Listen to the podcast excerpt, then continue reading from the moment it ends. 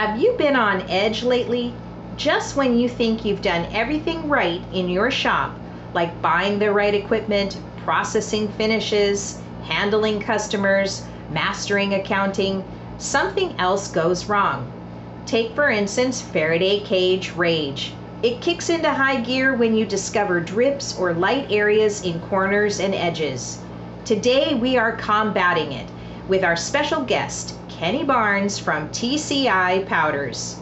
It's always great to have a powder supplier rep on the show, and today is no exception. Get ready to level up your powder coater game.